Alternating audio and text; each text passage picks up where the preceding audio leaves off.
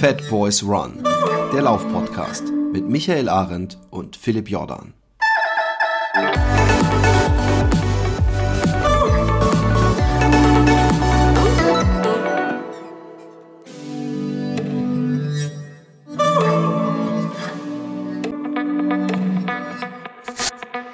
Ja, liebe Fat Girls, liebe Fat Boys, ähm, wir sind äh, bei Nummer zwei meiner dreiteiligen Serie zum Thema ähm, ja, Psychologie im Sport. Ähm, Mentaltraining und so weiter, alles, was äh, das, äh, sagen wir, dieses ganz große Feld des Kopfes äh, ausmacht. Äh, wir hatten äh, letzte Woche ja mit äh, Stefan Helbig einen Trainer zu Gast und haben darüber gesprochen, wie das das Training direkt beeinflusst. Ähm, und äh, wir haben jetzt den Experten in dieser dreiteiligen Serie ähm, zu Gast, nämlich äh, den äh, Professor Dr. Oliver, ähm, Oliver Stoll. Ähm, er ist Professor für Sportpsychologie und Sportpädagogik an der Martin-Luther-Universität zu, sagt man zu, Halle Wittenberg bestimmt, ja. Äh, schon seit 2002. ja. Und leitet auch den Bereich, ja. Und ähm, das ist nicht, ja, genau. ja, das ist aber nicht alles, äh, sondern ähm, du äh, hast einen, ähm, ja, den Forschungsschwerpunkt im Bereich Perfektionismus und Flow-Erfahrung, von dem her bist du genau richtig bei uns im Podcast und du bist vor allen Dingen auch Ultraläufer und das war äh, schon mhm. ja, seit Mitte der 80er Jahre, als ich noch mit der, mit der Blechtrommel um äh, den Weihnachtsbaum gerannt bin, da bist du schon äh, äh, ein Ironman gelaufen und äh, bist schon Ultralauf gemacht. Das sieht man dir nicht an, ja. Ähm, und deswegen war ich ganz überrascht, aber es ist tatsächlich so. Bin ich richtig?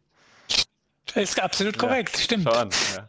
Sieht man mir heute auch nicht mehr an, weil ich damals viel athletischer noch war und jünger. Und äh, insgesamt natürlich, wenn man jung ist, sieht man natürlich noch anders aus. Und da äh, macht der Körper auch noch, äh, sagen wir mal, äh, setzt nicht so viel Fett an sozusagen, wenn man viel isst und viel trinkt und viel trainiert. Und im Alter ist es immer ein bisschen schwieriger, wenn man so wie jetzt, ich 56 bin, äh, kann ich trotzdem, wenn ich 80, 90 Kilometer laufe die Woche, dann keine Chance. Jedes kleine Bier, was ich trinke, sitzt sofort auf der Hüfte.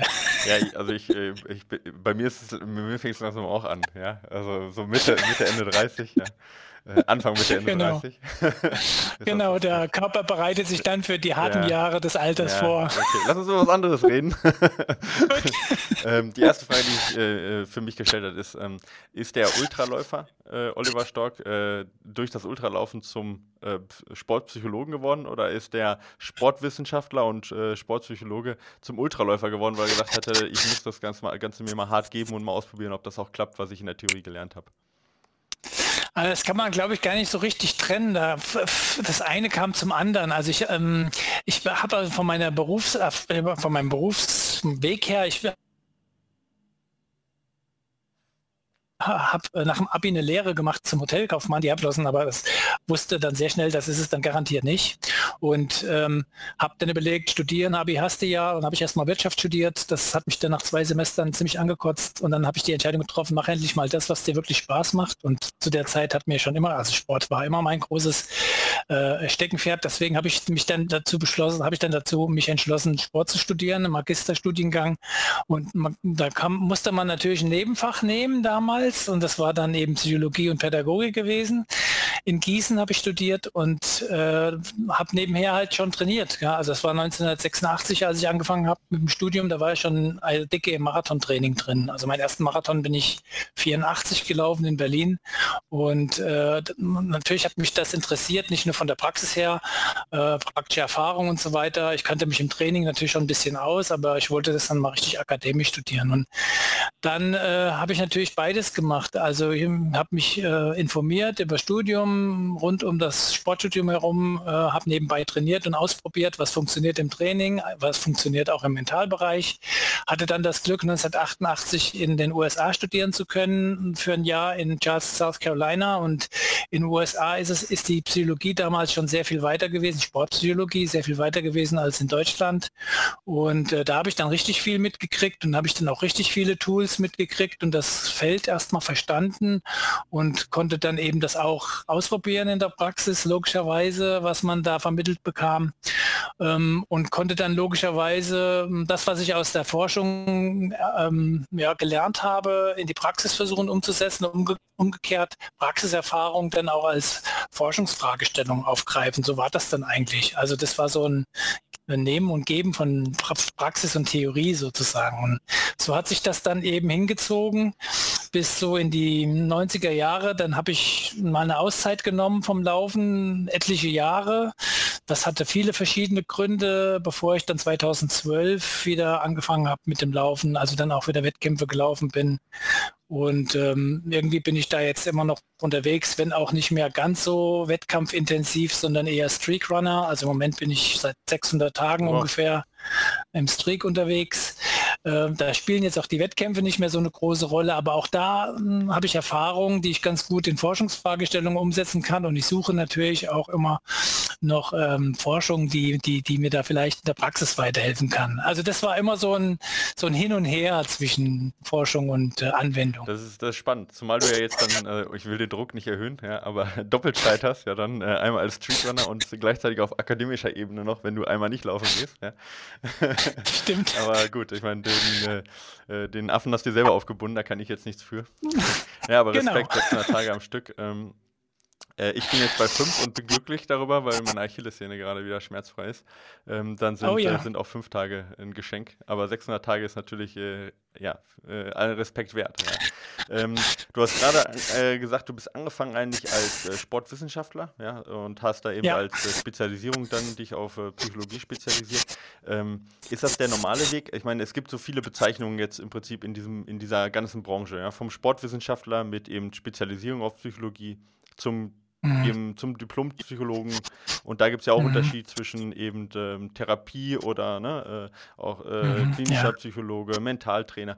Ähm, wo, wo, wo sind die Abgrenzungen und ähm, wie, wie, mhm. dass wir überhaupt erstmal einschätzen können, was es überhaupt in diesem ganzen Bereich Psychologie alles gibt? Ja. Ja, ich glaube, da ist noch sehr viel wenig Wissen und Hintergrundwissen draußen unterwegs. Äh, das wirklich abgrenzen zu können, ist, glaube ich, auch für jemand, der sich nicht jeden Tag damit beschäftigt, schwierig. Aber äh, heutzutage ist es leichter, als es noch zu der Zeit war, wo ich studiert habe. Da gab es nämlich wirklich eigentlich nichts in dem Bereich, äh, zumindest nichts Akademisches. Also ich kann mich erinnern, zu der Zeit, 1986, 87, 88, gab es vielleicht zehn Sportleute, die Sportpsychologie betrieben haben in Deutschland. Äh, und da auch nicht Vollzeit von gelebt haben, sondern das waren eben Psychologen, die sich eben auch für dieses Feld interessiert haben und dann da eben entweder Forschung oder Anwendung gemacht haben. Heutzutage kann man das studieren. Also es gibt in Deutschland drei, drei Ort, Standorte, wo man ähm, Master machen kann in Sportpsychologie. Das ist die Sporthochschule Köln, die hat einen englischsprachigen, eher forschungsorientierten Master. Das ist die Business School auch in Berlin, äh, die ähm, eher auch eher angewandt unterwegs ist, aber eben eine private Fachhochschule, deswegen deswegen auch vom Preis her ganz schön teuer mhm. im Vergleich zu den öffentlichen Unis und eben mein Studiengang hier in Halle äh, an der Martin-Luther-Universität. Und der ist auch anerkannt von der Berufs, von dem Berufsverband, der hier existiert in Deutschland, der Arbeitsgemeinschaft für Sportpsychologie, die auch mit dem Deutschen Olympischen Sportbund zusammenarbeitet und auch eine Fortbildung anbietet. Und der Studiengang ist sozusagen auch äquivalent und anerkannt ähm, äh, von dieser, von dem Berufsverband. Das heißt, wer hier den Abschluss macht bei mir, der kann dann auch mit der nötigen Praxiserfahrung, die er auch nachweisen muss und Supervisionserfahrung, dann auch in so eine Datenbank aufgenommen werden, die, auf die dann die DOSB äh, Sportspitzenverbände zurückgreifen können. Also das heißt, hier gibt es jetzt mittlerweile schon ein bisschen äh, sowas wie, äh, wie, wie eine Qualitätssicherung in Deutschland. Das war lange nicht der Fall. Und ähm, das hat natürlich auch dazu geführt, dass das Feld jetzt aber äh, natürlich auch ein bisschen schwieriger zu überblicken ist. Es gibt einen Mentaltrainer mit etlichen privat, privatrechtlich unterwegs, Instituten, die privatrechtlich unterwegs sind, die also ihre Curricula, äh, äh manchmal sind es auch eine Wochenendkurse, manchmal ein bisschen mehr hochziehen. Da gibt es gute, da gibt es eher weniger gute, aber da kann ich jetzt auch, will ich jetzt will ich auch gar nicht groß bewerten, ähm, die äh, wirklich nur rein Technik vermitteln, also psychologisches Training im Sinne von Training. Mhm. Während ein Sportpsychologe neben dem sportpsychologischen Training eben auch sportpsychologisches Coaching betreibt. Das heißt, er muss eben auch Wissen haben, viel Wissen haben, was äh, Coaching betrifft, im Sinne von ähm, persönliche Begleitung im psychologischen Bereich einer Person, die mitunter dann auch schwere Krisen durchlebt, die aber nicht pathologisch sind. Mhm. Also wir beschäftigen uns mit allem, mit die Sportpsychologen nehmen, beschäftigen sich neben dem psychologischen Training eben auch mit Coaching, Lebensbegleitung, äh, Lebensberatung ähm, bis hin zu ja ähm, Krisenintervention in gewissen Grenzen. Mhm. Aber ähm, ohne, ohne dass eine, die Krankheit vorliegt. Ohne das, Genau, ohne dass eine Krankheit vorliegt. Und die Psychotherapeuten und die klinischen Psychologen, die beschäftigen, die kommen dann ins Spiel, äh, wenn jemand eine psychische Erkrankung ähm, ähm, entwickelt. Das ist natürlich auch nicht immer so, so ohne weiteres gleich sofort diagnostizierbar. Ja, ist auch, aber ich, schwer abzugrenzen, oder? Also schwer mein, abzugrenzen, äh, ja. Ich habe, also ich, aus eigener Erfahrung äh, ist ja auch gerade der Ultraläufer, da ist ja auch mal die Frage, vor was läuft der weg oder was kompensiert der? Das ist, ja, ist, ja, ist, jetzt, eine, ist jetzt eine Frage, ich meine, ich ja selber Ultraläufer. Ultraläufer, ähm, die ja teilweise nicht ganz unberechtigt ist und wo dann auch die Frage ist, ähm, äh, läuft der, weil der eben andere Probleme hat oder hat er die Probleme, weil er läuft, ja? Das ist manchmal gar nicht so mhm. einfach abzugrenzen. Äh, kann ich mir vorstellen, für dich mhm. wahrscheinlich einfacher als für mich. Äh, aber es ja, für mich, also für mich ist eine Sache wichtig in dem Zusammenhang.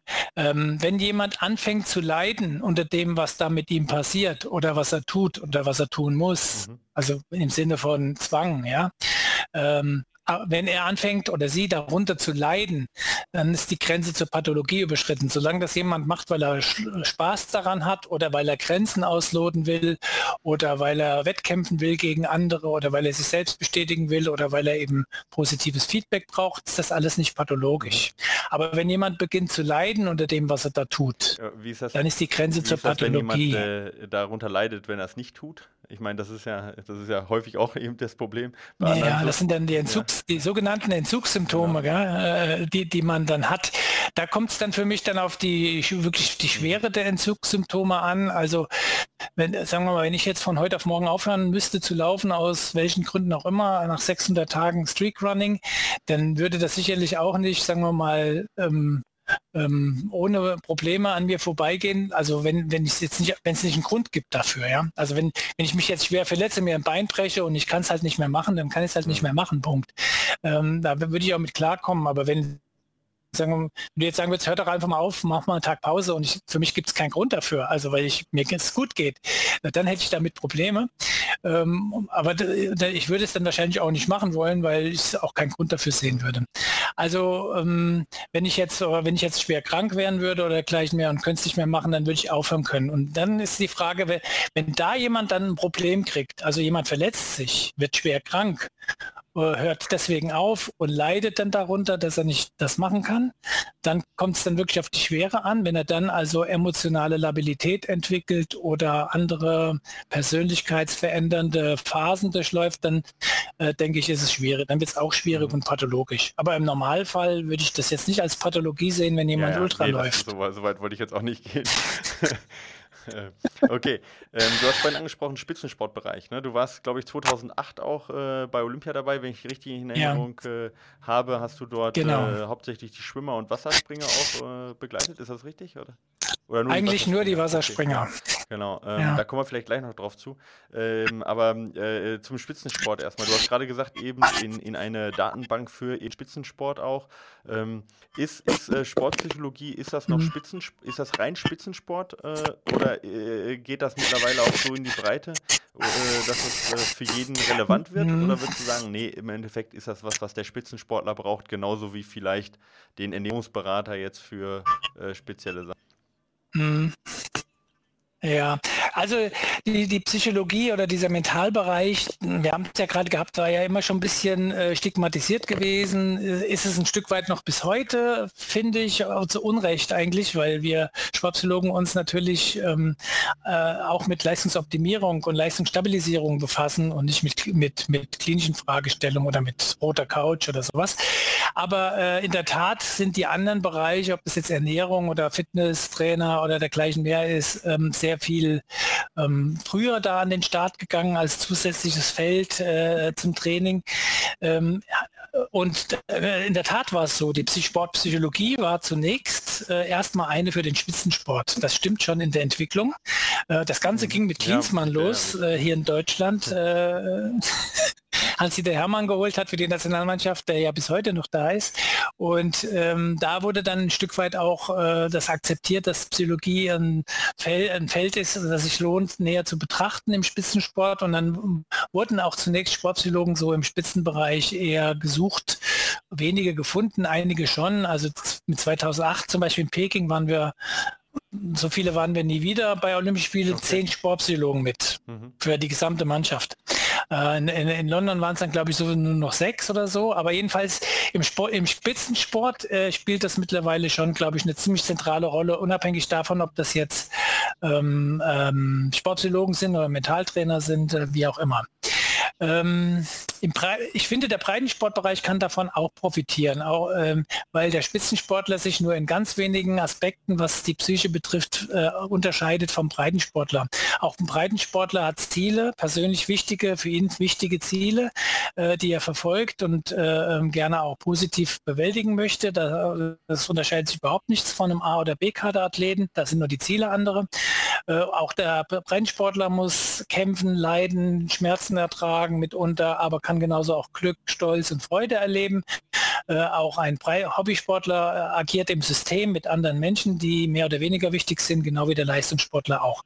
Äh, und überall da können natürlich beim Hobbysportler genau wie beim Leistungssportler Probleme auftreten, die er vielleicht alleine nicht gelöst bekommt. Und da äh, können wir schon auch einen Beitrag mhm. leisten, auch im Hobbybereich. Ja, bevor wir an konkrete Problemstellungen auch rangehen, ähm, ähm, wie, also wie ist denn die normale Arbeit jetzt von, von euch ähm, oder generell, sag ich mal, auf der, auf der Ebene? Ist das so, dass ihr äh, jemand, wenn du sagst Coaching, jemand spezielle Techniken beibringt? Ja, ich sage, ich nenne jetzt einfach mal so Visualisierung, äh, vielleicht Meditation, auch mhm. Selbstgespräche.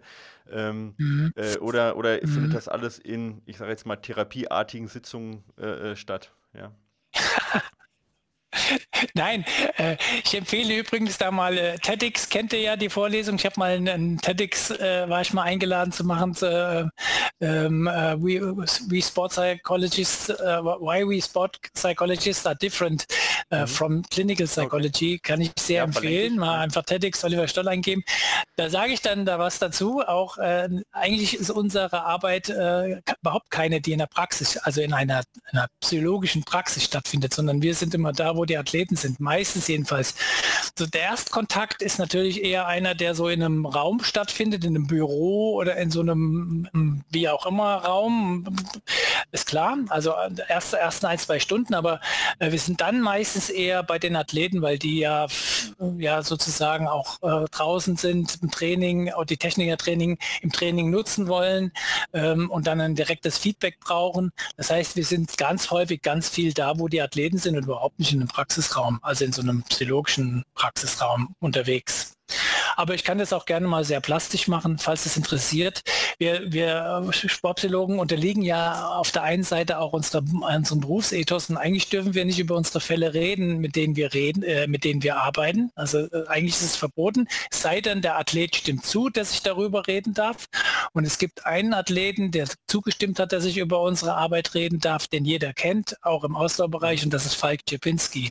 Also da an dem Beispiel könnte ich ja, zum gerne. Beispiel mal darstellen, wie das, das ganz das praktisch. Für uns alle, wenn mhm. wir da mal so ein paar Beispiele kriegen würden. Außerdem interessiert uns das natürlich äh, sowieso brennend.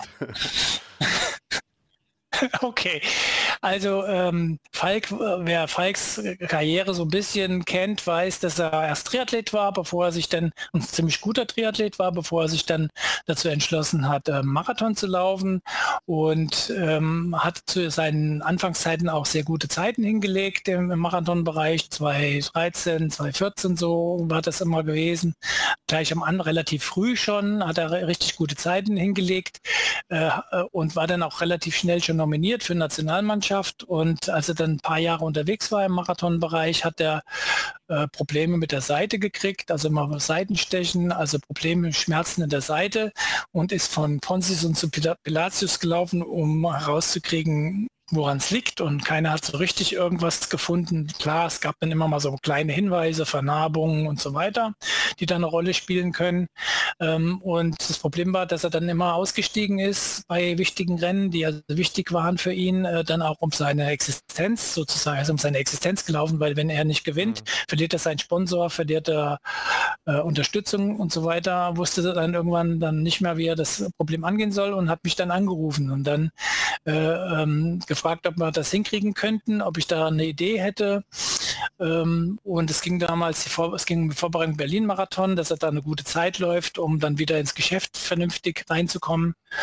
Und ähm, dann habe ich mich natürlich, haben wir uns natürlich getroffen ja, und haben erstmal sehr lange darüber diskutiert, äh, mir seine ganz, seine seine ganzen Erfolge und Misserfolge durchgegangen und ähm, haben äh, dann auch analysiert, wie es dazu kam, dass man dann diese, diese Schmerzen immer aufgetreten sind und haben versucht, Muster zu finden. Äh, bin dann auch mal mit dem Fahrrad mitgefahren im Training, wo wir haben versucht, diese, diese Schmerzen zu zu provozieren. Die kamen nämlich immer nur, wenn er sehr schnell unterwegs war. Ähm, Im Training sind sie dann nicht aufgetreten, obwohl wir da schnell äh, unterwegs waren. Und ähm, äh, meine Vermutung, meine Hypothese war, dass der Druck, mit den, unter den er sich selbst setzt oder den er glaubt selbst zu haben, dass das äh, psychosomatisch sich auswirkt bei ihm dann in solchen Situationen. Mm, wir haben das kurz diskutiert und äh, die Idee von mir, die ich mit ihm abgesprochen war, war dann, dass wir seine Gedanken weglegen, lenken müssen im Wettkampf, weg von dem, was wäre, wenn oder was passiert, wenn, äh, hin zu dem äh, Sein im Hier und Jetzt. Also sozusagen das Grübeln versuchen auszuschalten, so gut es irgendwie geht, wenn das im Wettkampf auftaucht und eine grundlegend andere Einstellung zu entwickeln zu so einem Wettkampf.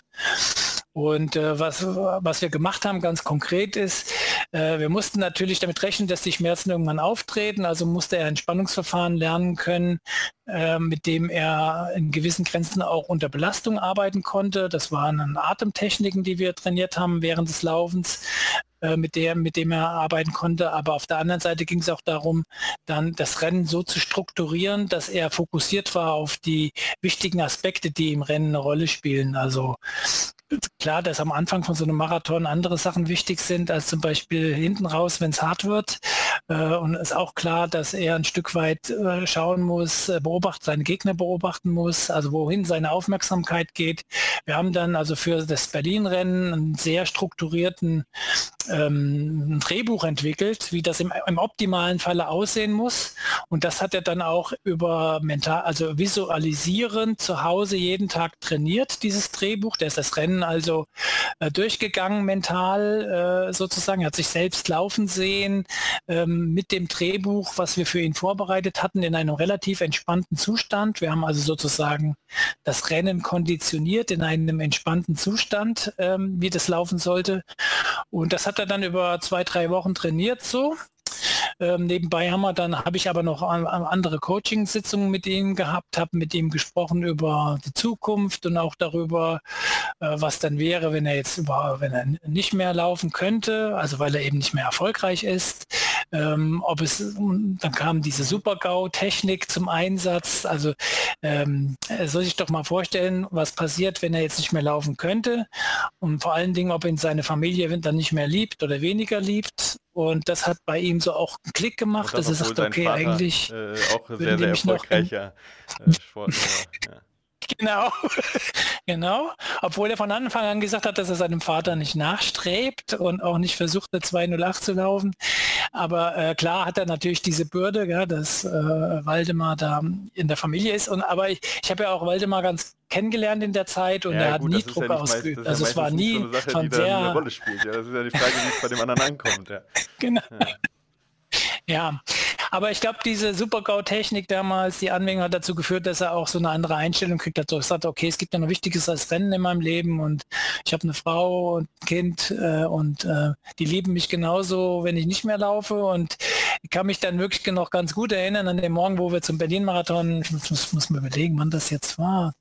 Das muss 14, 15 gewesen sein, 2014, 2015 so in der Ecke äh, ist er ans Rennen gegangen und hat sich anstatt so mit gesenktem Kopf und ah, ich werd, das wird bestimmt schwer und äh, das wird, wird schmerzhaft und so weiter, ist er mit einem Lächeln in die Startszene reingegangen, hat sich die Hände gerieben und gesagt, ich freue mich total drauf heute.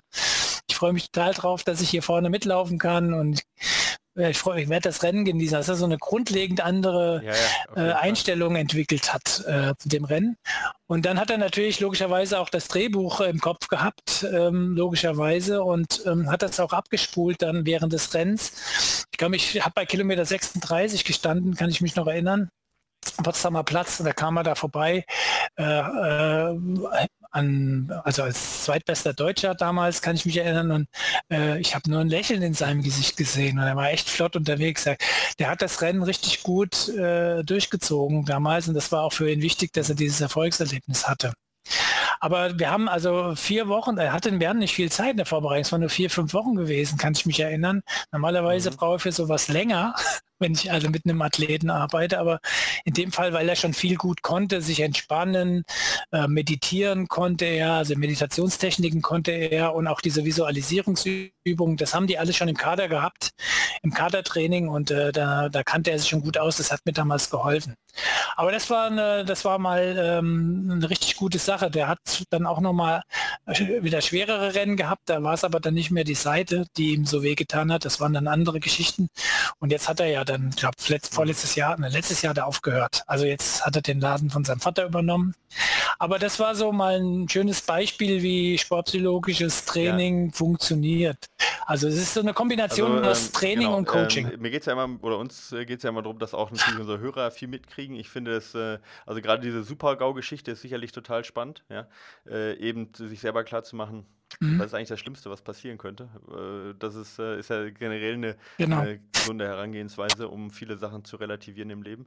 ähm, aber ähm, äh, was mich auch interessiert, ist eben äh, dann auch so Techniken, die er gemacht hat. Ähm, eine Frage habe ich aber noch vorher vorneweg, bevor wir darauf eingehen. Und zwar, ähm, wenn ich stelle mir mich jetzt selber mhm. vor, ja, wenn ich jetzt erstmal anfangen würde und mich jeden Tag mit diesem einen Lauf beschäftige, äh, das Ganze visualisiere, von mir aus total positiv. Ja, ähm, visualisiere, aber den ganzen mhm. Tag mich damit beschäftige, da durchgehe und ähm, noch mehr Fokus quasi auf diesen Wettkampf ähm, stecke, ist es dann nicht auch, oder kann es dann nicht auch genau ins Gegenteil äh, verkehren, dass man dann sagt, boah, man macht sich ja wirklich total verrückt und, und äh, man wird noch nervöser, als man sowieso schon ist, äh, weil es eben dieser eine Wettkampf ist, wo man jetzt Stunden und Stunden auch mental sich mit äh, beschäftigt hat? Oder würdest du sagen, nee, das machen so Spitzensportler eh, die mhm. beschäftigen sich eh mit dem Wettkampf dann besser positiv als, mhm.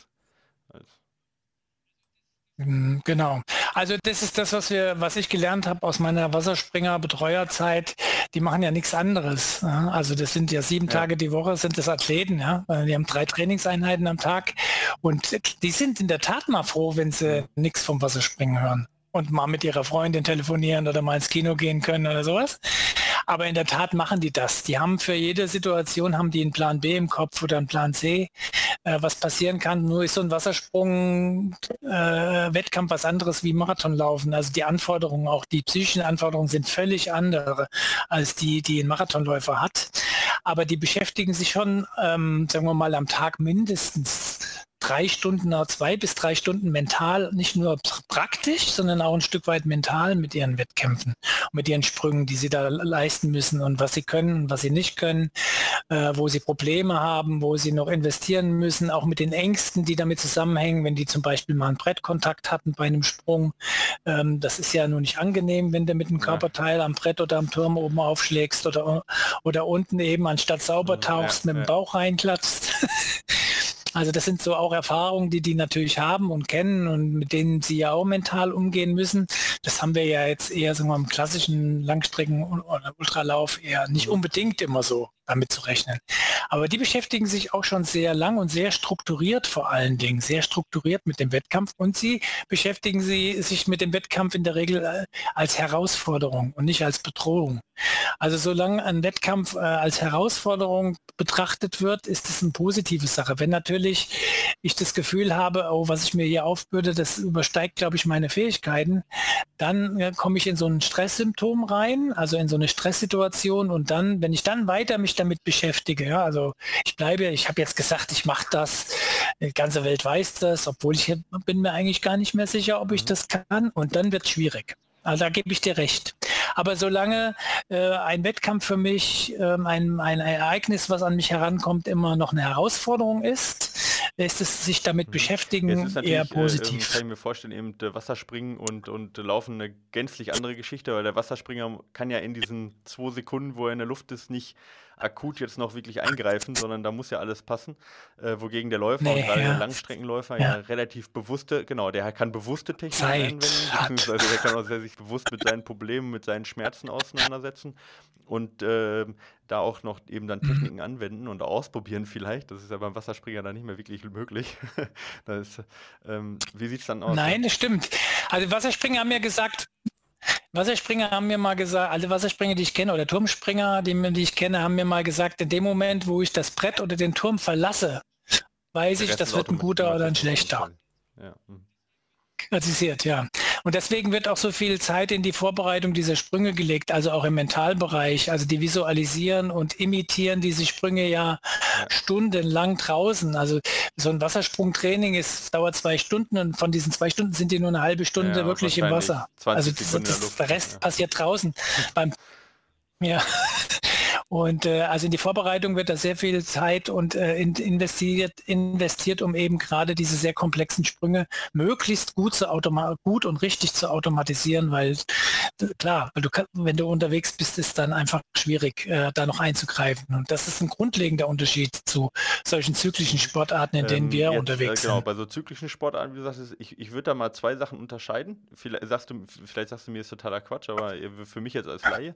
Ähm, auf der einen Seite eben, äh, wie, wie du gerade beschrieben hast, beim Falk äh, Czepinski eben, sag ich mal, Probleme, die vielleicht eben aus der, aus der mentalen, also die, die daraus erwachsen, sag ich mal, aus vielleicht äh, eben, ja, äh, Stress, den man sich macht, eben auf mentaler mhm. Ebene und auf der anderen Seite eben äh, eher körperliche Probleme, wie zum Beispiel im Ultramarathon klassisch eben Schmerzen, ja, oder auch beim Intervalltraining äh, Schmerzen an die Grenze zu gehen, mhm. wo man mit Mentaltraining mhm. helfen kann, eben äh, da noch besser zu werden. Kann man diese Unterscheidung mhm. auch in der Praxis dann machen? Ja.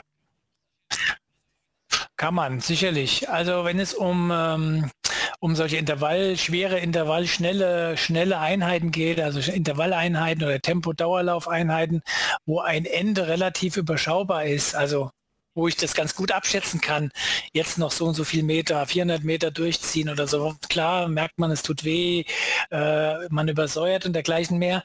Äh, da ist es wirklich, kann man ganz gut mit äh, Aufmerksamkeitsregulation arbeiten, also dass man ganz bewusst seine Aufmerksamkeit woanders hinlenkt, ja, als auf die Schmerzen auf die zum Beispiel. Oder, äh, ähm, äh, zum Beispiel auf die Gegner, auf die Bahn. Man sucht sich, äh, man, man, wenn man mit Menschen zusammenläuft, mit anderen Läufern, dann schaut man sich dann einfach, man, man, man beschäftigt sich dann, man beobachtet die anderen, wie laufen die, man beschäftigt sich mit, mit äh, äh, man, man, man instruiert sich selbst, man spricht mit sich selbst, also feuert sich selbst an und äh, ähm, fokussiert so auf die Selbstinstruktion sozusagen, die man da hat und versucht sich also wirklich von dem reinen Schmerz weg zu weg zu wegzulenken, abzulenken abzulenken.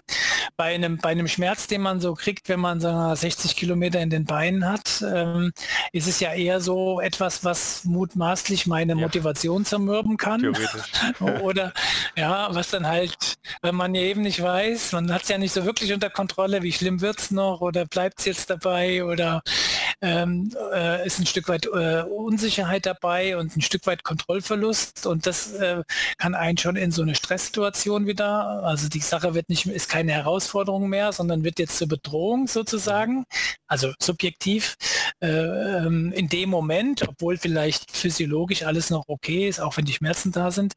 Und da kann man wirklich nur anfangen, die richtigen Selbstgespräche zu führen, also die vernünftigen Selbstgespräche und die sollten möglicherweise dann auch äh, auf die Aufgabenlösung ähm, fokussiert sein und weniger auf, was passiert jetzt, wenn oder wenn es noch schlimmer wird oder das habe ich ja noch nie erlebt, so schlimm war es ja noch nie, sondern äh, dann muss man wirklich mit den sogenannten positiven Bildern arbeiten oder auf die, mhm. die mit der Aufgabenlösung zu tun haben. Und ähm, also ich, wenn es nur ganz kleine Sachen sind, ich kann mich bei meinem Let Lauf erinnern, als ich mal so ein bei Kilometer 76 so einen Ganzkörperkrampf hatte und gar nicht mehr weiter konnte und mich, mich erstmal hinsetzen musste.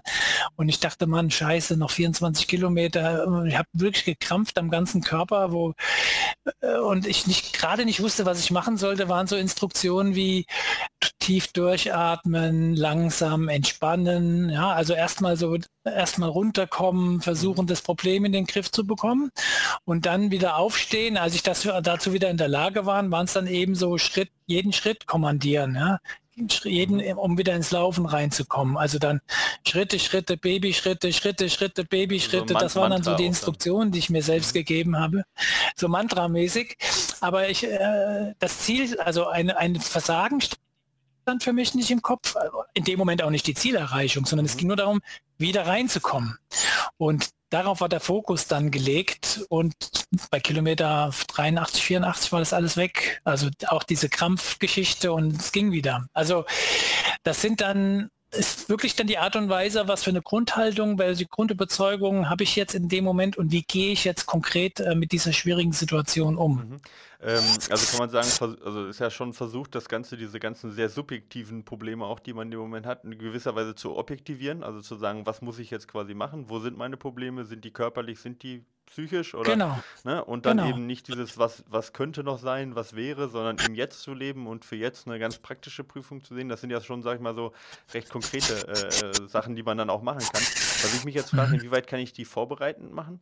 Oder inwieweit muss ich, die, äh, muss ich die auch im, im, im, sag ich mal, im Training im 30, 40 Kilometerläufen äh, tatsächlich so eine Situation erfahren? Oder geht sowas auch auf der Couch? So was geht auf der Couch, sage ich jetzt mal in Anführungszeichen, ohne die Couch missverstehen zu wollen. Ja, also naja, im, Sinne von, jetzt, ja. ja, im, im, Sinne von äh, Visualisierung und Drehbuch, ja, mhm. da kann man das sehr gut trainieren. Ähm, bei so einem 30, 40 Kilometer Lauf kann man versuchen, solche Situationen mal herbeizuführen oder zu provozieren. Dazu gehört viel Mut, weil man ja dann bewusst in so einen Schmerz reingeht. Aber das war auch so eine Geschichte, die ich dann damals mit Falk gemacht habe. Wir haben gesagt, wir provozieren das jetzt mal und äh, klar war das nicht angenehm für ihn. Es kam dann halt nicht, ja, aber es kann, hätte ja kommen können. Äh, das glaube ich dann natürlich noch eine bessere äh, Möglichkeit ist zu trainieren, wenn man es schon mal erfahren hat im Training und weiß, wie ich damit umgegangen bin. Das ist Erfahrung, die kann dir keiner mehr nehmen und auf den Business- und Erfahrungsstand kannst du immer wieder zurückgreifen bei jedem Rennen. Mhm. Was wären dann, dann so konkrete Übungen, die man macht? Also sind das dann, also wie du es bei Falk gesagt hast, ähm, sich vorstellen, drehbuchartig das Ganze durchgehen, ähm, also versuchen eben dann auch, ja, ich meine, da ist der Weg zur Meditation ja nicht mehr ganz so weit, sich das äh, dann ja. in die Situation einzutauchen. Oder ähm, ähm, ja, was sind so, also was unsere Hörer auch zu Hause ausprobieren können. Klar, ohne Anleitung ist immer ein bisschen schwer, aber ich meine, äh, mhm. zumindest mal um so, so, so einen Einblick da reinzukriegen. Also was die äh, Hörer äh, ausprobieren können, ist, sie sollen sich einfach mal ihr nächstes Rennen vornehmen und sollen einfach mal äh, so ein, für sich so ein Drehbuch aufschreiben, wie ist mein optimales Rennen, also auf Papier bringen, richtig aufschreiben, Kilometer 5, Kilometer 10, was sind meine Gedanken, worauf muss ich achten und so weiter. Ähm, bis zum Schluss, inklusive der, der vielleicht ähm, Optimale Rennen beim Ultralauf ist, wenn man ab Kilometer 80 gar nichts mehr denkt. Genau, stimmt schon, richtig. Aber auch so äh, Sachen wie äh, sie aufschreibt, wenn es dann schwer wird, stell dir vor, wie du wieder auf die Ziellinie, also wie auf die Zielgerade eintauchst. Also so auch diese Bilder mit positivem Ausgang. Also das kann man sich ruhig mal aufschreiben.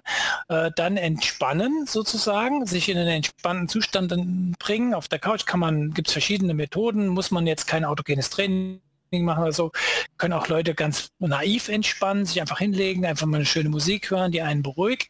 Und wenn man dann das Gefühl hat, man ist entspannt, eben im Kopf dieses Drehbuch durchgeht komplett durchgeht, sich vorstellt, wie der Lauf sein wird, so wie man den aufgeschrieben hat, inklusive der, der Selbstbefehle, die ich mir dann gebe, auch in dem Bereich, wenn es hart wird. Also das kann man ja mit reinschreiben, ne? also den Bereich. Und dann auch ruhig spüren können, wie fühlt sich das an. Also nicht nur so diese rationale Ecke, sondern auch durchaus die Gefühle, die mit, damit verbunden sind, sich vorstellen. Mhm. Günstig ist natürlich logischerweise, dass man einen positiven Ausgang sich dann vorstellt. Äh, wenn man sich einen negativen Ausgang dann aus welchen Gründen auch immer vorstellt, dann konditioniert man sich ja negativ. Aber mit so einer positiven Visualisierung konditioniert man sich ja positiv. Und ähm, das funktioniert natürlich nur, wenn ich das ein paar Mal mache. Also ein Eimer reicht nicht. Also ich muss das dann schon 15, 20 Mal machen, mhm. sozusagen, bis ich dann diese Bilder internalisiert habe. Okay, ja, verstehe. Ähm, jetzt beim, beim Ultralauf nehmen wir mal einen 100-Meilen-Lauf. Ja, jetzt gehen wir mal richtig hoch. Ähm, da weiß ich, dass da treten Probleme auf. Ja? Oder mit der hohen Wahrscheinlichkeit treten, äh, treten, ja.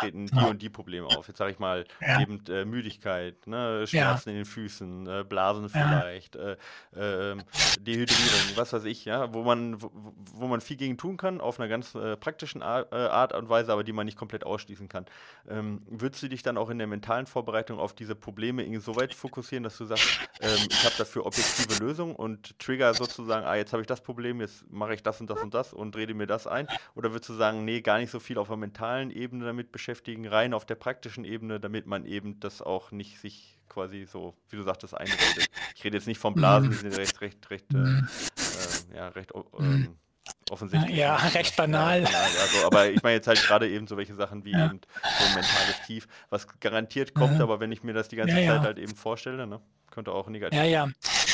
Naja, es gibt bestimmt Situationen, wo ich äh, das, die ich jetzt sagen wir mal nicht unbedingt mental trainieren muss. Also ähm, äh, wenn ich jetzt so, wie du sagst, äh, so irgendwie was passiert, ja, also keine Ahnung, äh, ich habe jetzt zu wenig gegessen, äh, zu wenig getrunken oder Blasen oder sowas. Äh, wenn ich das schon erkannt habe, ich habe da einen Fehler gemacht, dann muss ich versuchen, diesen Fehler abzustellen. Ne? Also oder zu versorgen oder mich, also versuchen, das irgendwie in den Griff zu kriegen. Und zwar praktisch, nicht mental. Äh, da brauche ich natürlich einen Plan für im Kopf. Also so geht es halt dann, wenn ich eine Blase habe, äh, das und das und das muss ich tun. Äh, und dann geht es weiter. Aber es ist äh, nicht so, dass ich das im Vorfeld sagen wir, mental trainieren muss. Aber so Sachen wie ähm, dieses, dieses Loch, in das man reinfällt, dieses, wenn es wirklich wehtut, wenn ich müde werde und die Motivation verliere, dass ich dann eben aufpasse, äh, wie ich sozusagen selbst mit mir rede, wie ich selbst mit mir umgehe, äh, dass ich das eben nicht zulasse, diese, diese negative Grundeinstellung, die sich dann logischerweise aufdrängt automatisch. Also dass ich in dem Moment die richtigen Selbstgespräche führe, indem ich vielleicht meine Ziele einfach mal verändere, wenn ich jetzt überhaupt Zeiten im Kopf habe oder gut, Cut-off ist halt schwierig, wenn ich dann damit am Kämpfen bin, ja. ist klar. Aber, aber wenn ich sagen wir mal so normal unterwegs bin, dass ich dann einfach zu mir selbst und meiner Tätigkeit eine positive, eine grundlegend positive Einstellung kriege und mich nicht runterziehen lasse von meinen eigenen Gedanken. Das kann man trainieren, indem ich zum Beispiel solche Drehbuchtechniken äh, gut vorbereite und trainiere, zum Beispiel. Mhm. Okay. Ähm, wir, äh, was wir mit unseren Athleten machen, ist manchmal sowas, äh, gerade bei diesen Ultra-Athleten, also bei denen, die ganz lange laufen auch, dass wir mhm. so verschiedene Stufen mit denen entwickeln. Also wo wir sagen, es läuft mhm. noch alles gut, du läufst, alles ist gut, ne? das ist Stufe 1, ja. Und dann Stufe 2 ist zum Beispiel sowas wie ähm, äh, fünf Minuten laufen, äh, zwei Minuten gehen, ja ähm, mhm. und dann noch verschiedene andere Sachen, wie zum Beispiel einen S-Rhythmus und sowas reinbringen und dann geht das ja. nachher eben bis eine Minute gehen, eine Minute laufen ne, und so weiter, ja. dass die dann sagen können ja. auf einer ganz objektiven Ebene, ich kann jetzt nicht mehr, ich rufe jetzt Stufe 3 ab, damit die halt, ähm, damit das auf objektiver Ebene bleibt und nicht subjektiv, oh mein mhm. Gott, ich kann nicht mehr laufen, was soll ich tun, ich, und, sondern dass mhm. die genau. Entscheidung quasi abgenommen wird, äh, wie oft laufe genau. ich, wie oft gehe ich, sondern dass es komplett alles auf einer ja, auf einer objektiven genau. Zahlenebene bleibt und nicht auf einer subjektiven Ebene, äh, wo ständig die Entscheidung neu getroffen werden muss, wie viel man geht. Ja, das ist richtig. Also, also das ist klar, das reduziert Komplexität, ja? also gibt ein Stück weit Kontrolle über das, was da passiert und ist ja nichts anderes als ein Drehbuch. Also genau, wenn du mich ja, fragst. Ja, ja, genau. Ja. ja, genau, richtig. Ist so ein bisschen flexibles Drehbuch, aber im Prinzip, genau. Ja, ja, na klar. Ja, ja, aber im Prinzip ist es, die Grundidee ist dieselbe, also äh, möglichst viel Kontrolle über das äh, bekommen, was ich da tue, um Stress zu vermeiden. Mhm, genau, also das ist mir jetzt gerade dazu eingefallen wegen Drehbuch, mhm. genau. Also genau, das wäre jetzt eine Möglichkeit auch, wie man praktisch das Ganze dann auch vielleicht Absolut. kann. Absolut. Genau. Genau. Ähm, ja, äh, du hast vorhin angesprochen, eben mit der Langzeit- und mit der Kurzzeitgeschichte. Ja, ich habe da mit mhm. Stefan in der letzten Folge das, äh, darüber ges äh, gesprochen und habe gesagt, das muss ich auf jeden Fall ansprechen. Und zwar, was bei mir so ist, jetzt mal rein von der Physiologie her. Aber wenn ich ein, ich mache im Winter halt als Ultraläufer, arbeite ich so ein bisschen am Tempo, ne, meistens. Und mhm. äh, im Sommer mache ich dann meine langen Läufe in den Bergen in der, in der Übergangsphase ist es bei mir so, ich kann mich dann zwar super, zum Beispiel im Herbst, kann ich super mich drei Stunden quälen, alles tut weh, ich bin dehydriert und komme trotzdem noch den Berg hoch. Und dann mache ich den, ersten Intervall und ich denke, oh mein Gott, ist das unfassbar hart, das tut so weh, so, so viel Schmerzen hast du noch nie. Und genauso ist es andersrum, wenn ich dann aus dem Intervallwinter rauskomme und dann geht es einen langen Lauf, dann laufe ich zwei Stunden und denke mir, wie kannst du diesen unterschwelligen Schmerz, Schmerz so lange ausgehalten haben im letzten Jahr? Ja, mhm. ähm, äh, äh, sind das auch andere, also jemand, der ich sag mal, ich sag, mental jetzt ein super hart ist, ja, äh, mhm. ist das immer auch eine Spezialisierung, wie genauso auch bei der Physiologie, dass er genau das gut kann? Ja, auf alle Fälle. Also äh, der Körper passt sich an über äh, körperliches Training und die Psyche passt sich an über psychisches Training, ist ganz klar. Also äh, je nachdem, was ich eben trainiere, in dem Bereich entwickle ich mich eigentlich auch ganz gut und äh, kann da ähm, Resilienz erzeugen. Und wenn ich etwas vernachlässige, dann muss ich dann da wieder ran. Und das spielt auf alle Fälle eine Rolle. Also das ist aber auch nichts, das ist nichts Ungewöhnliches. Ich kann ja nicht ständig alles auf Top-Niveau halten. Also das kannst du körperlich nicht, das kannst du psychisch auch nicht. Deswegen macht das auch durchaus Sinn und diese Erfahrung, dass dann bestimmte Trainingsverfahren besonders hart sind oder schwer sind oder wehtun, sind das Normalste von der Welt.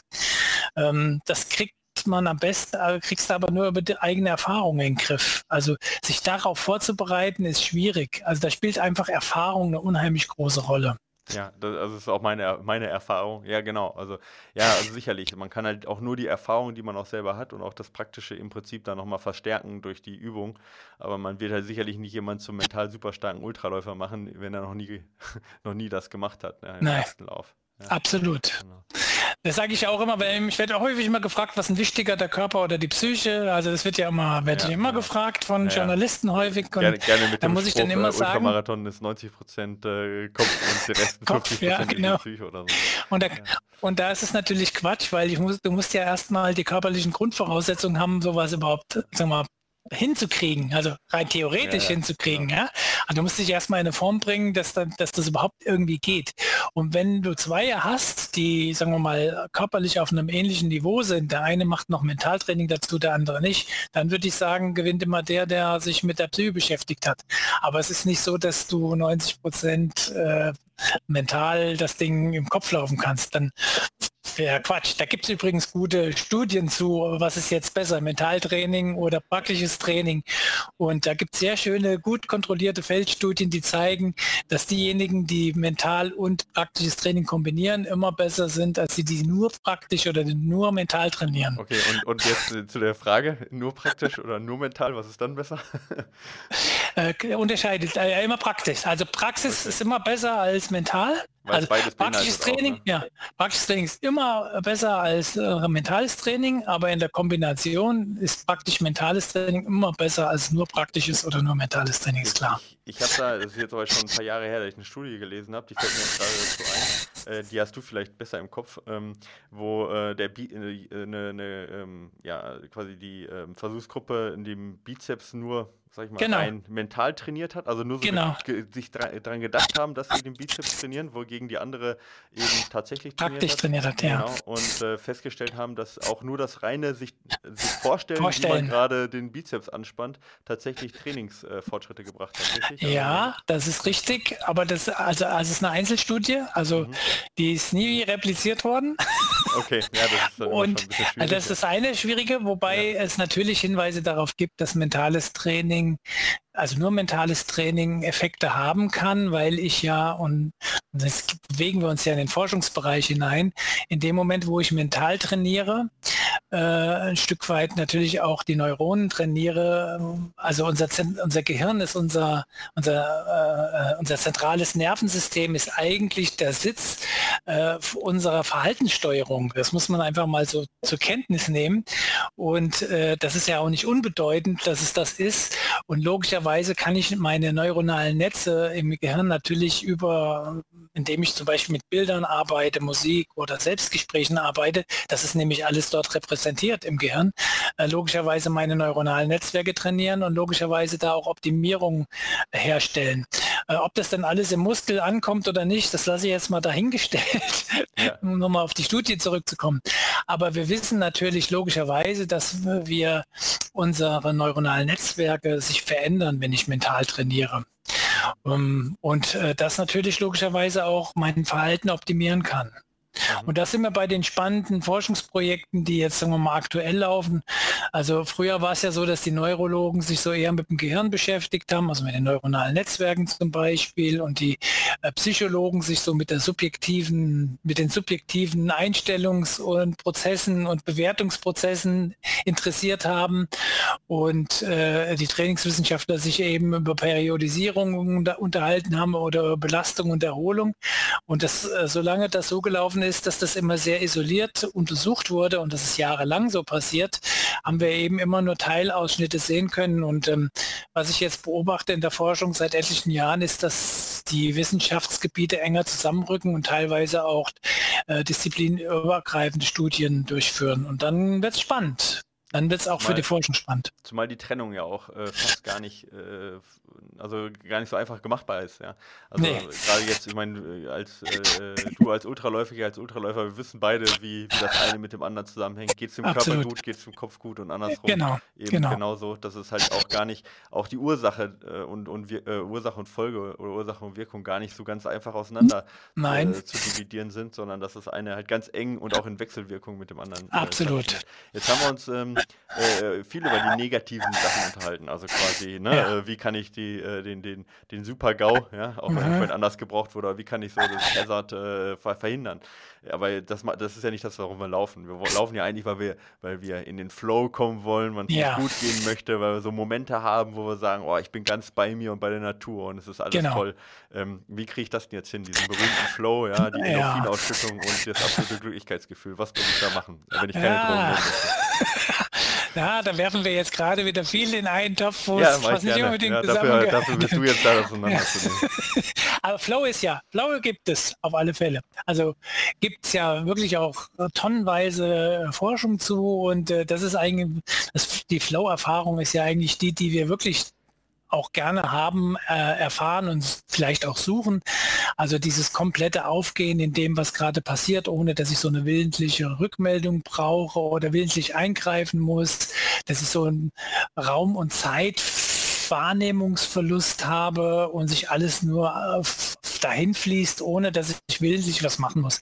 Das ist äh, in der Tat ein Phänomen, das hat der Mihai Csikszentmihalyi 19 76, glaube ich, erstmals publiziert und ist bis heute ein absolutes äh, heißes Forschungsgebiet, auch in der mhm. Sportpsychologie.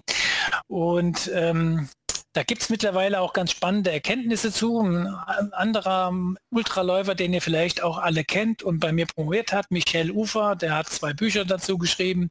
Oder, ja, gut. Und ähm, der hat äh, das Phänomen ja auch äh, erforscht, also so mit seinen Methoden.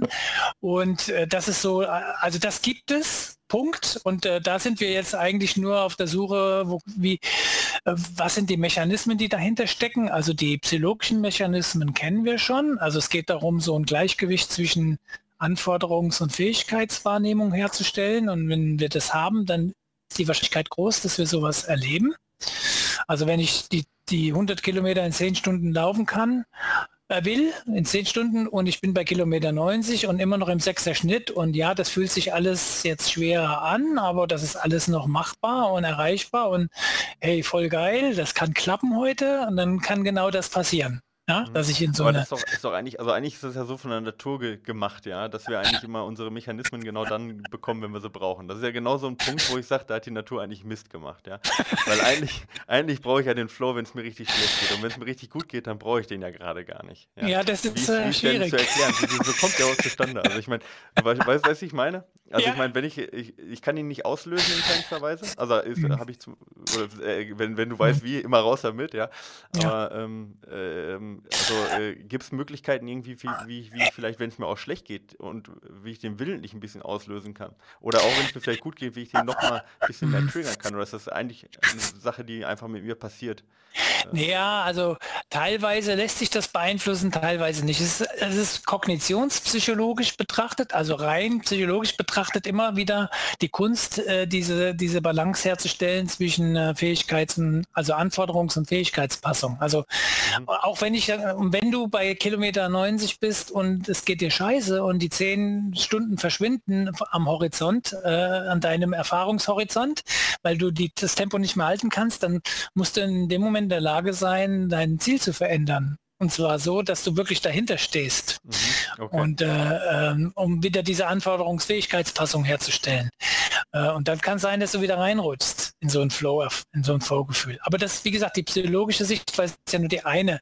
Äh, wir kennen jetzt ähm, verschiedene Theorien. Endorphine hast du angesprochen. Es äh, gibt noch ein paar andere Kandidaten, die da ins Feld geführt werden. Endorphine sind eigentlich nichts anderes als Schmerzmittel. Ähm, das wissen wir mittlerweile ganz gut. Die haben eigentlich mit Flow nichts zu tun, sondern die zumindest unmittelbar nichts zu tun. Mhm. Die, ähm, die, die helfen uns, unsere Schmerzen, die wir haben, ähm, weniger stark wahrzunehmen. Also wenn zum Beispiel, äh, gut, wir, du bist ein Mann, ich bin ein Mann, wir werden nie Babys kriegen, aber Frauen, die in den Presswehen sind, ähm, die haben sehr hohe Endorphinausschüttungen. Wenn sie die nicht hätten, würden die ohnmächtig werden während der Geburt. Also mhm. das ist einfach äh, äh, evolutionsbiologisch sinnvoll, dass wir ein internes Schmerz, äh, ein Linderungssystem haben. Äh, die haben aber mit Flow eigentlich nichts zu tun. Okay. Ähm, es gibt noch andere Kandidaten, die diskutieren Endokannabinoide, von denen wissen wir seit vielleicht sechs, sieben, acht Jahren, dass wir sowas auch haben.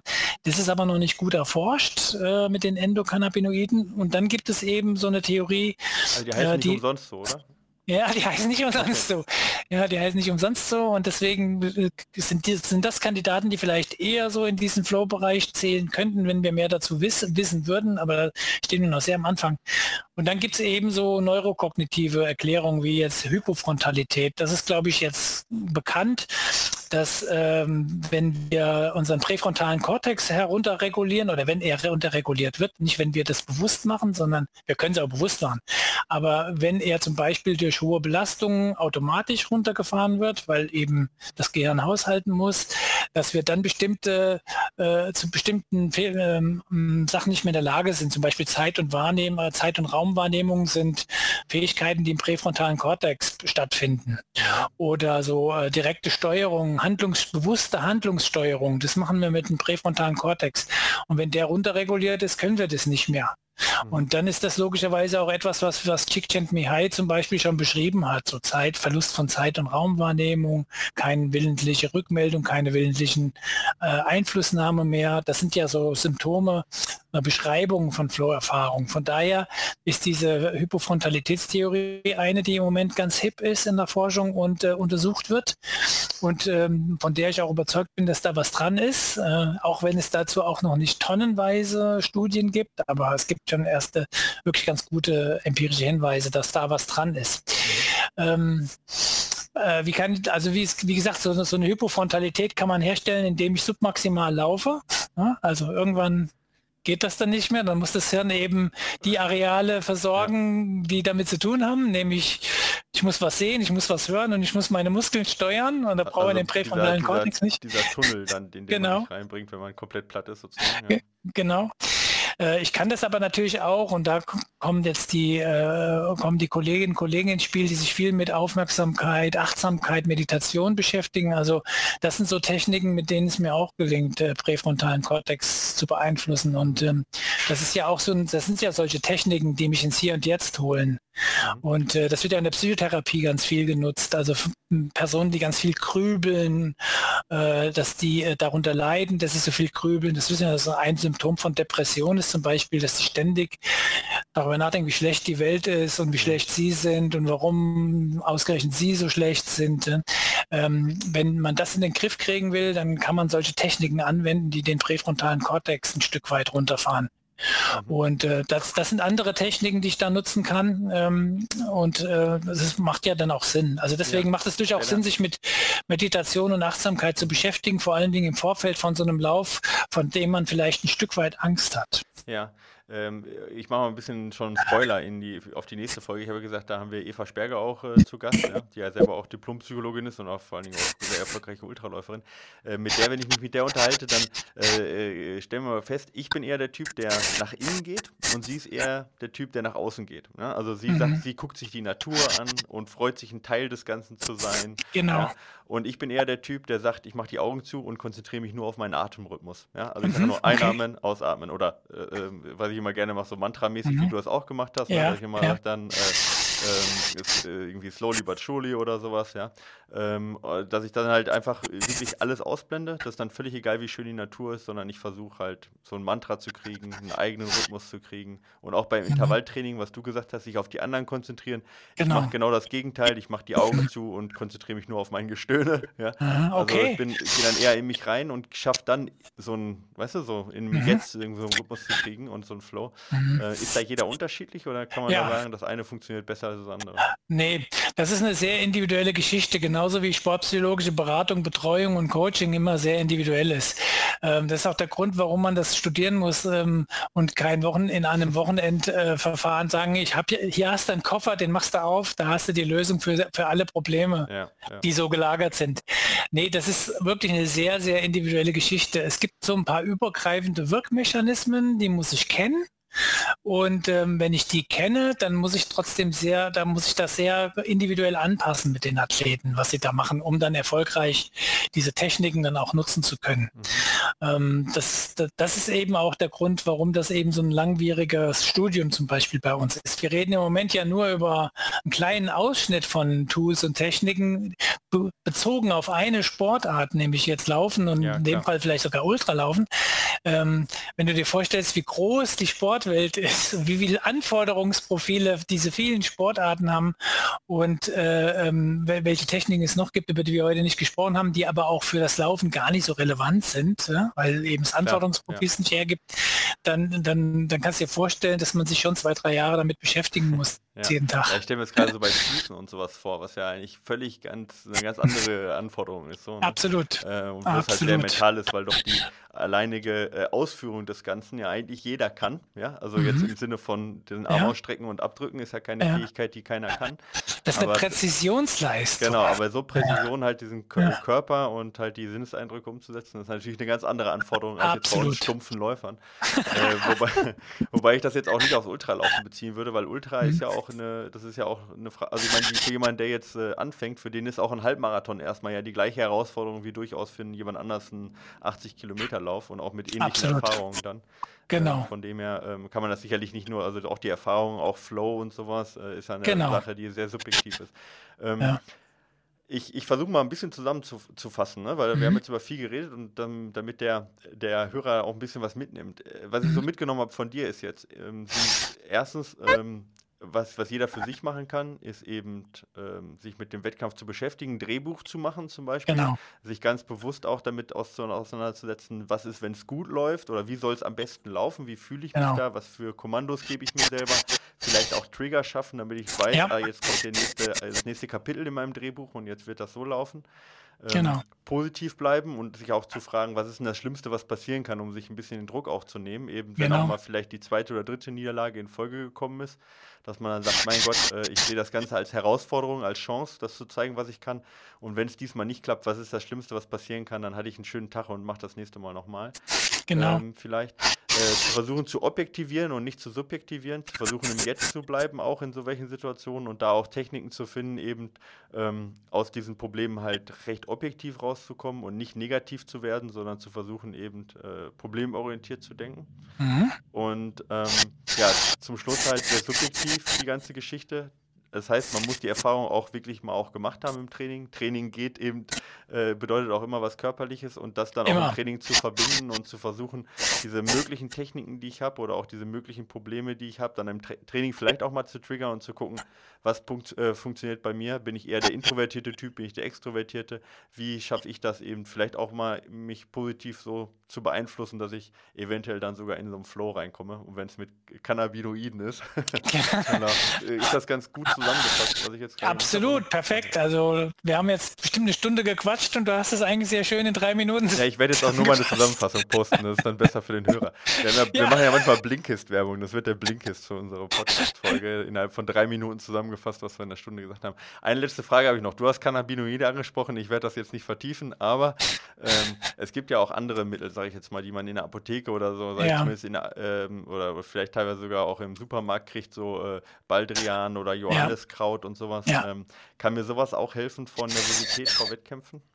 Ja, also ähm, erlaubt ist erstmal alles, was funktioniert, sage ich an der Stelle. Außer es ist, äh, außer, genau, wollte ich genau, das wollte ich jetzt hinterher schieben. ah, okay. Und es ist nicht Doping und es ja. ist legal. Ja, genau. genau. Ähm, was jetzt diese, die Stoffe, die jetzt, also Baldrian zum Beispiel oder Johanniskraut, was du angesprochen hast, da ist man sich über die Wirkmechanismen noch nicht wirklich klar. Also ob die Wirkmechanismen dann wirklich, ob da hier diesen monokausalen Zusammenhang, du nimmst das Mittel und dann hm. folgt automatisch diese Wirkung. Das ist wirklich noch nicht ähm, eindeutig aufgeklärt. Es ist aber insofern auch nicht schlimm, wenn ich äh, Johanniskraut zu mir nehme oder was auch immer äh, und das schadet mir nicht, es gibt mir auch ein gutes Gefühl.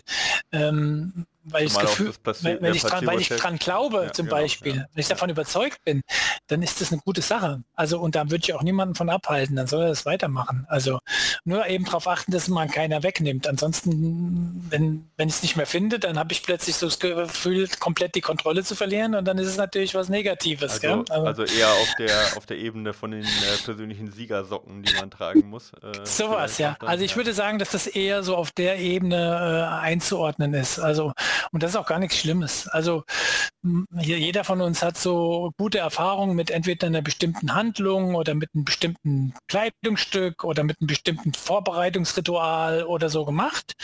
Und wenn einem das zu einem guten Gefühl verhilft, alles gut, alles prima. Soll man ruhig beibehalten. Okay.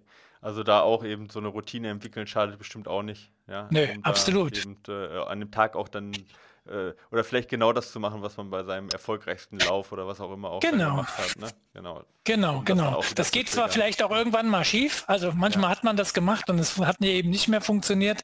Vielleicht verändert man dann auch was, aber trotz alledem ist es erstmal grundlegend eine ganz gute Vorbereitung.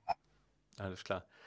Ja, äh, was soll ich sagen? Also für mich war es also ein super Gespräch, für mich persönlich auf jeden Fall. Ich glaube, die Hörer haben da auch viel mitgenommen. Ich danke dir, dass du dir die Zeit genommen hast. War sehr auf, äh, aufschlussreich in vielerlei Hinsicht, ja. Auch mhm. wenn natürlich die praktische Umsetzung das eigentlich schwierig ist und das kannst ja. du auch keinem abnehmen. Aber dafür nee. gibt es eben Experten wie dich. Wenn äh, jetzt äh, der Hörer mehr, äh, mehr erfahren möchte von dir oder generell über äh, Sportpsychologie, du hast mhm. da eine ganz, ganz tolle Internetseite. Vielleicht magst du da mal mhm. Werbung für machen, für diejenigen, ja. die sich tiefer noch damit beschäftigen wollen. Gerne. Wir haben vor zwei, drei Jahren so eine Plattform hochgezogen, die heißt www.die-sportpsychologen.de. Äh, da behandeln wir immer Themen, äh, die mit Sportpsychologie zu tun haben, ob das jetzt aktuelle Fälle sind, die in der Öffentlichkeit gerade diskutiert werden, wo wir dann Stellung zu beziehen oder ob das auch Techniken sind, unsere Erfahrungen mit Arbeit mit Sportlern, wo die Sportler gesagt haben, es ist okay, dass ihr das postet oder auch das Feld äh, Sportpsychologie generell wird dort mal erklärt, also was sind wir, was sind wir nicht. Ähm, also wer sich dafür interessiert, den kann ich nur herzlich einladen, auf die Seite zu gehen, einfach mal ein bisschen zu stöbern. Wir haben da mittlerweile über 300 Blogbeiträge liegen. Da kann man auch recherchieren und suchen. Und ist auch mein Streak-Blog drin. Letztes Jahr habe ich zwölf Monate lang gestreakt, habe ich die jede, am Ende ein jeden Monats ein, ein Streak, Streak Blog geschrieben sozusagen. Ähm, und da ist mir auch ganz viel passiert in der Zeit, also so inklusive ein Bänderriss und so weiter, wie ich damit okay. umgegangen bin. Und also, das ist eine tolle Seite, finde ich. Ähm, sind alles angewandt, praktisch arbeitende Sportpsychologen, die dort mitschreiben. Also herzlich eingeladen. Oder auch sich melden bei mir mal. Bin ich immer mal, wenn mal eine Frage da ist. Und es ist nicht gleich ausufert in ein einstündiges Coaching. Wie, wie ich das jetzt quasi frecherweise für mich genau. Nein, ja, naja. Aber das ist auch hier Transfer, Wissenstransfer, finde ich, finde ich immer genau, gut. Genau, dafür sind wir auch da. Vielen Dank, dass du dir die Zeit dafür genommen hast. Es ist äh, immer eine große Hürde, wenn man mit einem Professor, Doktor spricht, aber das ist bei dir in dem Fall nicht der Fall gewesen und hat sehr viel Spaß mhm. gemacht und ähm, mhm. ja, Mir dass auch. du mit deiner Expertise uns da ähm, geholfen hast. Ja, ähm, ja vielen mhm. Dank und ähm, ja, dann. Äh, bitte, bitte und bis bald mal wieder, vielleicht. Das, das oder woanders. Genau, also dann alles Gute mit deinem Streak ja. und ähm, ja, wir hören uns. Okay. Mach's gut, Oliver. Danke, tschüssi. Ciao. Oh!